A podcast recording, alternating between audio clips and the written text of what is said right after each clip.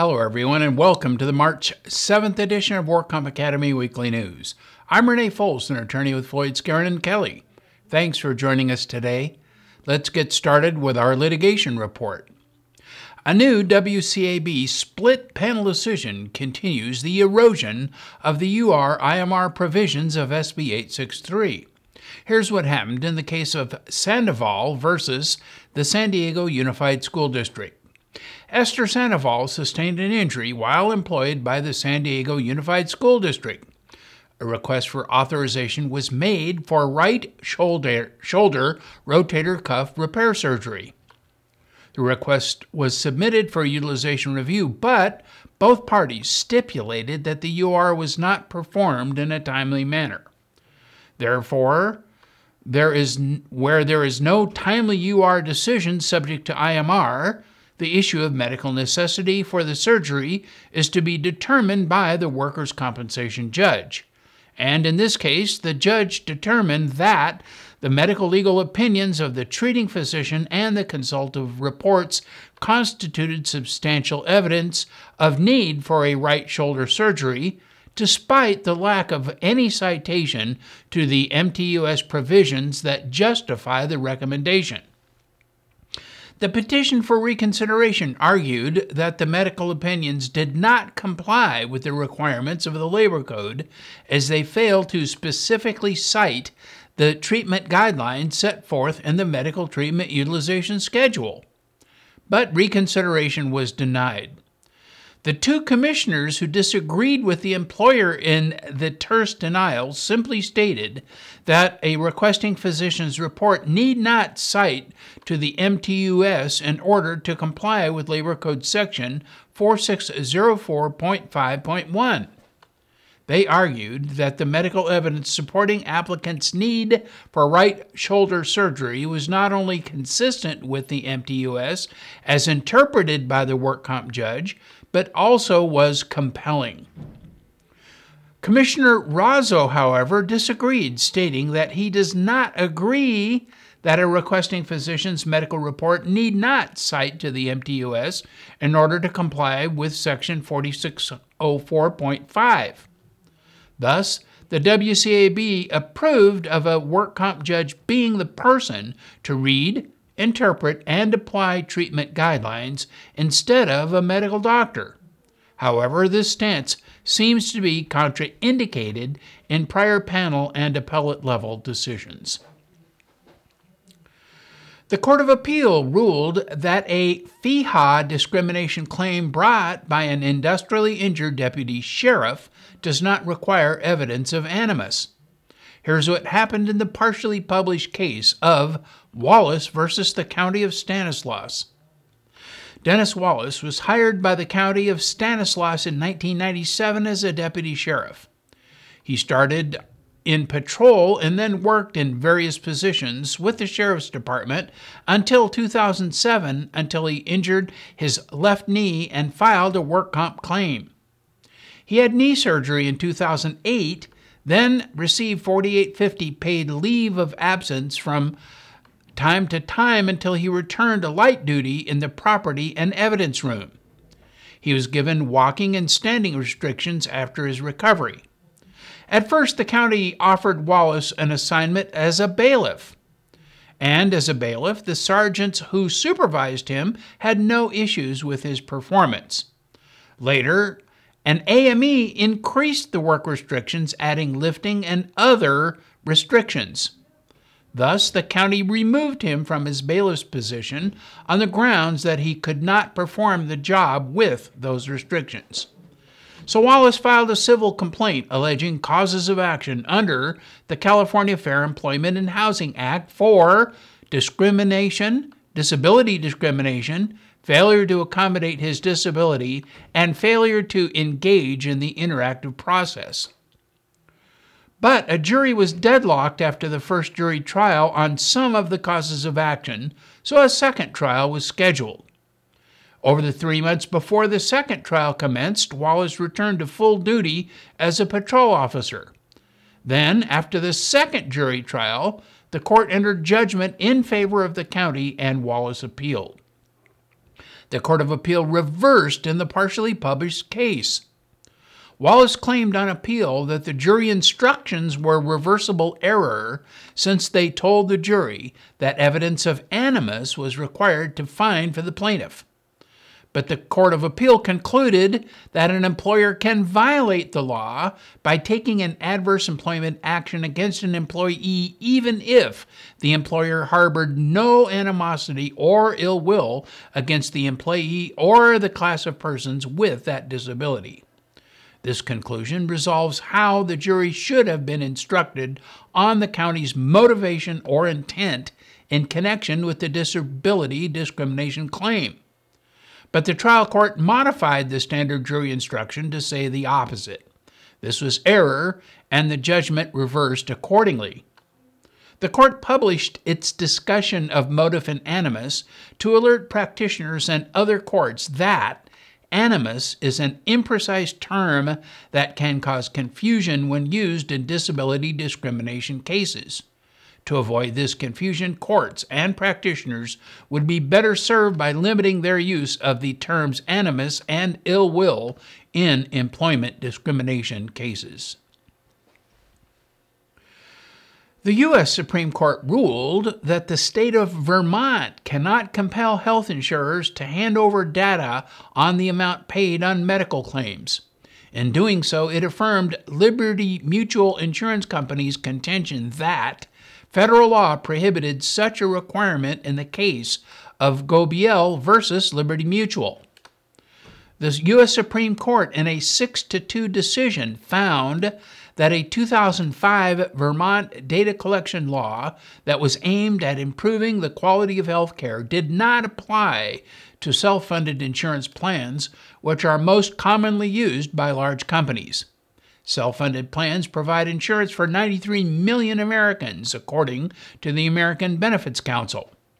They are an alternative to plans in which companies contract with insurance companies which assume the risk. The Obama administration had supported the state of Vermont in the case. Liberty Mutual sued after Vermont issued a subpoena to Blue Cross in August 2011, ordering it to file data on its covered Vermont people or risk a $2,000 a day fine and loss of its license to operate in the state. Blue Cross administers Liberty's plan. The ruling is likely to put limits on similar laws in 17 other states. Writing for the court's majority, conservative Justice Anthony Kennedy said that reporting disclosure and record keeping are central to and an essential part of the federal law meaning that it trumps the state's effort to legislate on the same issue.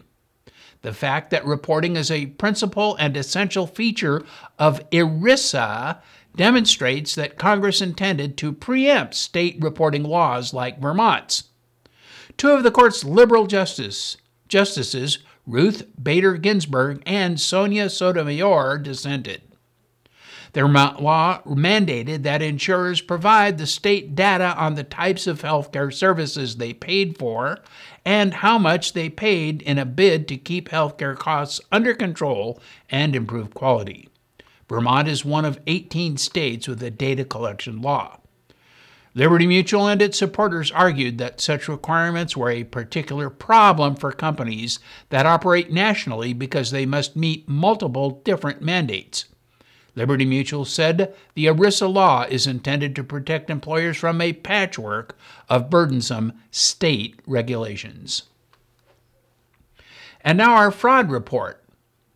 Hospitals, health systems, and healthcare providers are more than ever entering into settlement agreements to resolve allegations of fraud of the False Claims Act. In just the month of February, at least nine cases involved voluntary payment of money back to the government in the face of fraud allegations. In one of the bigger deals, the Department of Justice inked a deal for more than $23 million with 51 hospitals across the nation, including Cleveland Clinic and San Francisco based Dignity Health Hospitals, to settle allegations related to the implantation of cardiac devices.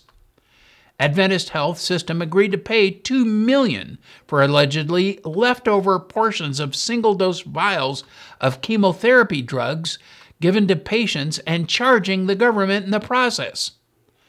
Pfizer's Wyeth unit agreed to pay a $784.6 million settlement for cases related to the calculation of Medicaid rebates for a gastric drug. And four physicians and two compounding pharmacies agreed to pay the federal government a total of approximately $10 million to resolve allegations they submitted false claims to TRICARE. Rose Radiology Centers in Tampa, Florida, agreed to pay the federal government $8.71 million to resolve allegations it violated the False Claims Act.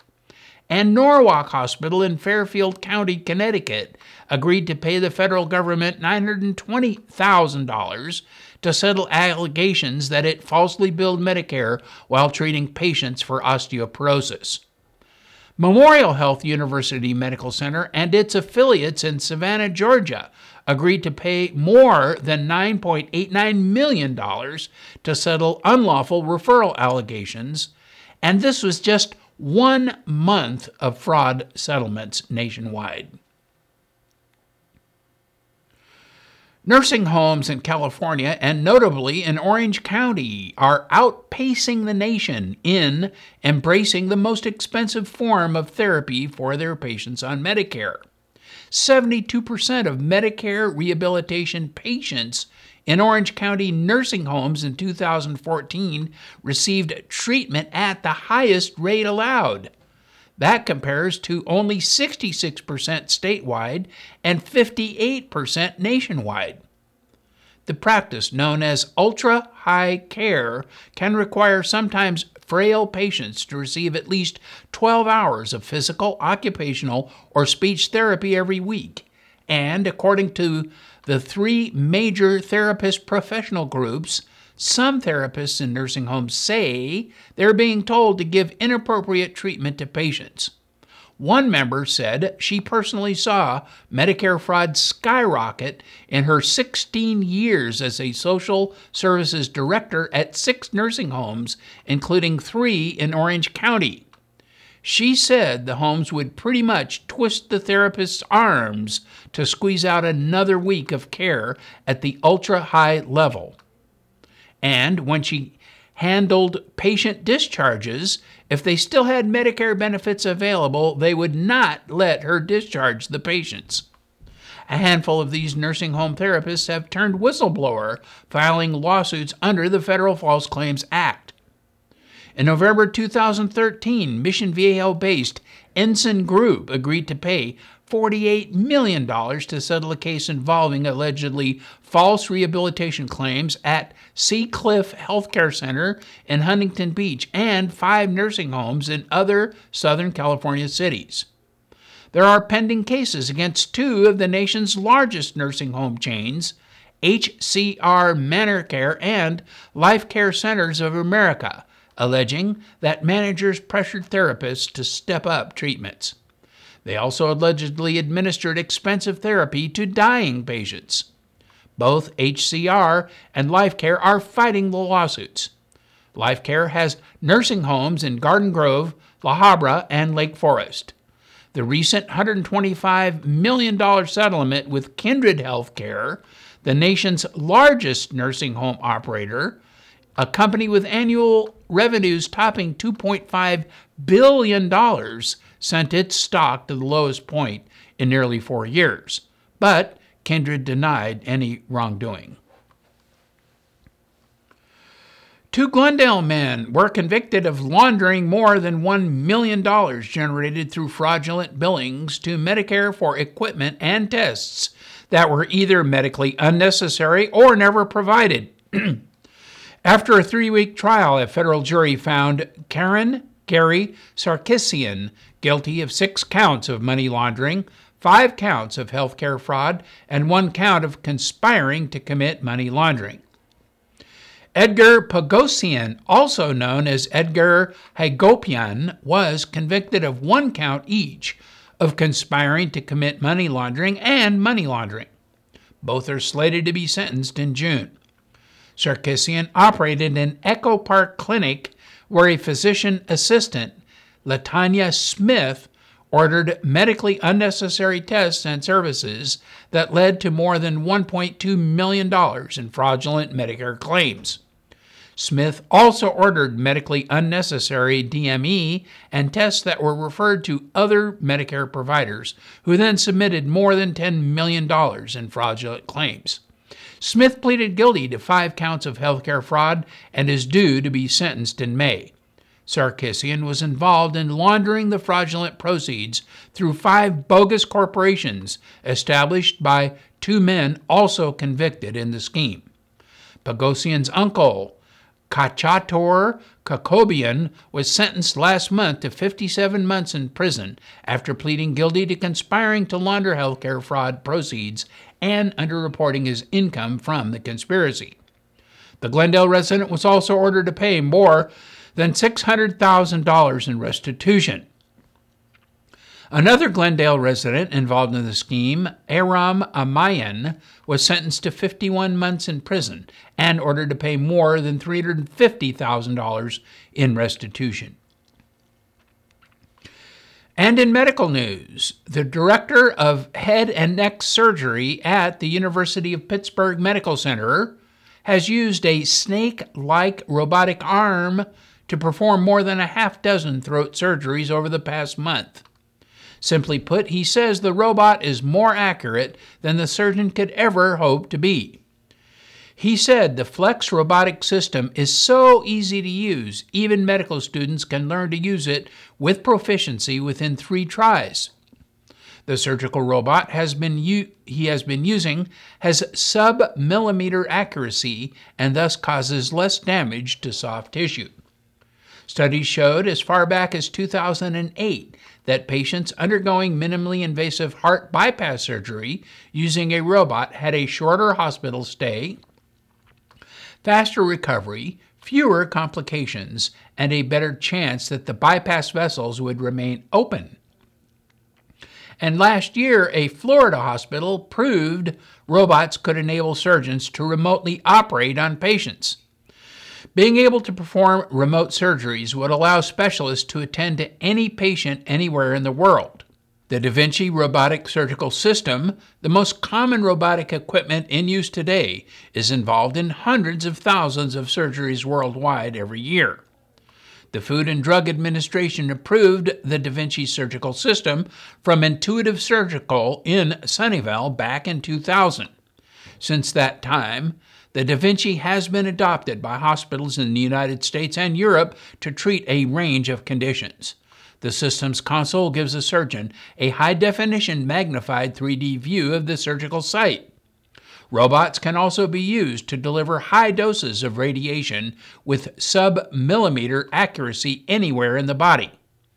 The accuracy of Accuray CyberKnife robotic radiosurgery system is one such system developed in 1990 by a professor of neurosurgery and radiation oncology at Stanford University. It was approved by the FDA in 2001. The CyberKnife system can treat tumors anywhere in the body and has been used on 40,000 patients worldwide. Surgical robots are increasingly showing up tableside in operating rooms, and they may someday allow people with only basic medical knowledge to perform operations outside of a hospital setting. By 2020, surgical robotic sales are expected to almost double to $6.4 billion.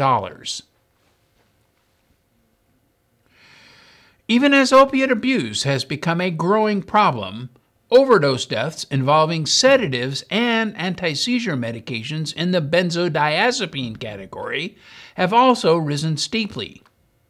Benzodiazepines are most often prescribed for anxiety disorders, mood disorders such as depression, and insomnia. Benzodiazepines include alprazolam, sold as Xanax, chlordiazepoxide, sold as Librium, diazepam sold as Valium, and lorazepam sold as Ativan. Benzodiazepines are also one of the more common prescription drugs used recreationally. When used recreationally, benzodiazepines are usually administered orally, but sometimes they are taken intranasally or intravenously. When illegally used as recreational drugs, benzodiazepines are often referred to on the street as benzos, tamazis, jellies, eggs, mogis, or valleys. These Schedule 3 and 4 substances have also earned the dubious distinction of being second only to opioid painkillers like Oxycontin as our nation's most widely abused class of drug. Prescriptions for benzodiazepines have more than tripled, and fatal overdoses have more than quadrupled in the past 20 years. Benzodiazepines have several known safety risks in addition to overdose. They are conclusively linked to falls, fractures, motor vehicle accidents, and can lead to misuse and addiction. Researchers now say that in 20 years, the number of adults with benzodiazepine prescriptions grew by more than two thirds, from 8.1 million to 13.5 million.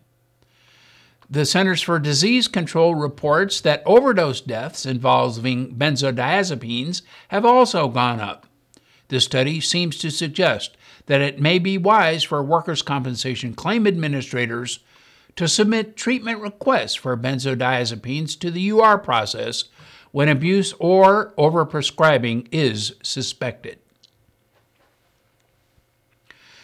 And in regulatory news, the WCIRB reports that workers' compensation premiums in California continue to grow at double digit rates. And the 2014 Oregon Workers' Compensation Premium Rate Ranking Summary showed California's workers' comp premium rates were $3.48 per $100 last year, topping number two Connecticut by 61 cents. But while rates in California are headed up, other states just announced rate reductions. Nevada state officials announced that workers' comp insurance rates are heading lower. Regulators approved an average decrease of 5.5% for Nevada workers' compensation voluntary insurance loss costs, and an average decrease of 4.2% for workers' compensation insurance assigned risk rates was also approved. This Nevada decrease is the largest since a 2010 filing when costs decreased by an average of 7.6%.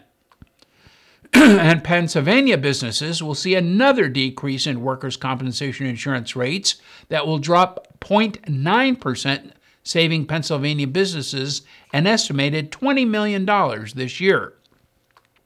This is the fifth consecutive cut in as many years in Pennsylvania and brings the cumulative savings to $570 million for the past five years.